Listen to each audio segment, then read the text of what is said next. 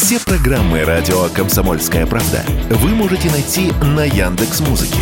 Ищите раздел вашей любимой передачи и подписывайтесь, чтобы не пропустить новый выпуск. Радио КП на Яндекс Музыке. Это удобно, просто и всегда интересно.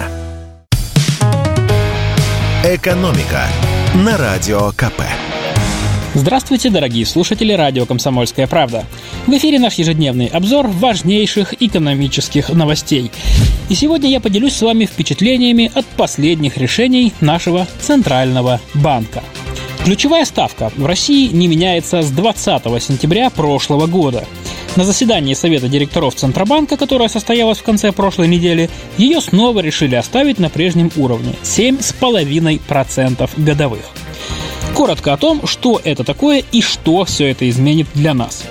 Ключевая ставка – это процент, под который Центробанк дает деньги в долг банкам страны. Поэтому именно от нее зависят условия по вкладам и кредитам для обычных россиян и бизнеса. Когда ключевая ставка растет, кредиты становятся дороже, а депозиты выгоднее. Когда ключевая ставка падает, то снижается процент и по займам, и по вкладам. А когда она остается стабильной, как сейчас, то ничего не меняется. Напомню, сейчас средний процент по вкладам в российских банках около 7,5%, по ипотеке около 8,3%. Вот примерно на таком уровне ставки и останутся. По крайней мере, до 9 июня. На эту дату назначено следующее заседание Совета директоров Центробанка. Заодно Банк России выпустил пресс-релиз, где объяснил, почему оставили ставку на прежнем уровне. Вообще-то меняют ее у нас в основном для того, чтобы повлиять на инфляцию. Например, ставку увеличивают при высокой инфляции.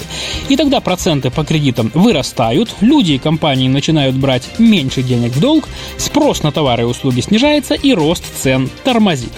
Так вот, сейчас, по мнению директоров Центробанка, ситуация куда более приятная – как написано в пресс-релизе ЦБ, цитирую, годовая инфляция существенно снизилась, составив 3,5% в марте, после 11% в феврале и 2,5% по оценке на 24 апреля. Такая вот красота. По прогнозу Центробанка, годовая инфляция в стране составит от 4,5 до 6,5% в 2023 году и 4% в 2024. Если вы не верите в эти волшебные цифры, то давайте я попробую объяснить логику рассуждений экспертов ЦБ. Почему рост цен, по мнению Центробанка, будет таким низким в этом году? Да потому что речь идет о годовой инфляции. А год назад цены у нас сильно взлетели. И если сравнивать нынешнюю стоимость товаров и услуг с аномально высокими прошлогодними ценами, то и получается, что за год они выросли не сильно. Кстати, в Центробанке считают, что опасность заметного роста цен все-таки есть. Поэтому не исключают, что ставка в этом году будет повышаться. А еще, по мнению Центробанка, вырастут у нас не только цены, но и экономика. Если верить новому прогнозу ЦБ, экономика России в нынешнем году вырастет на величину от половины процента до двух процентов.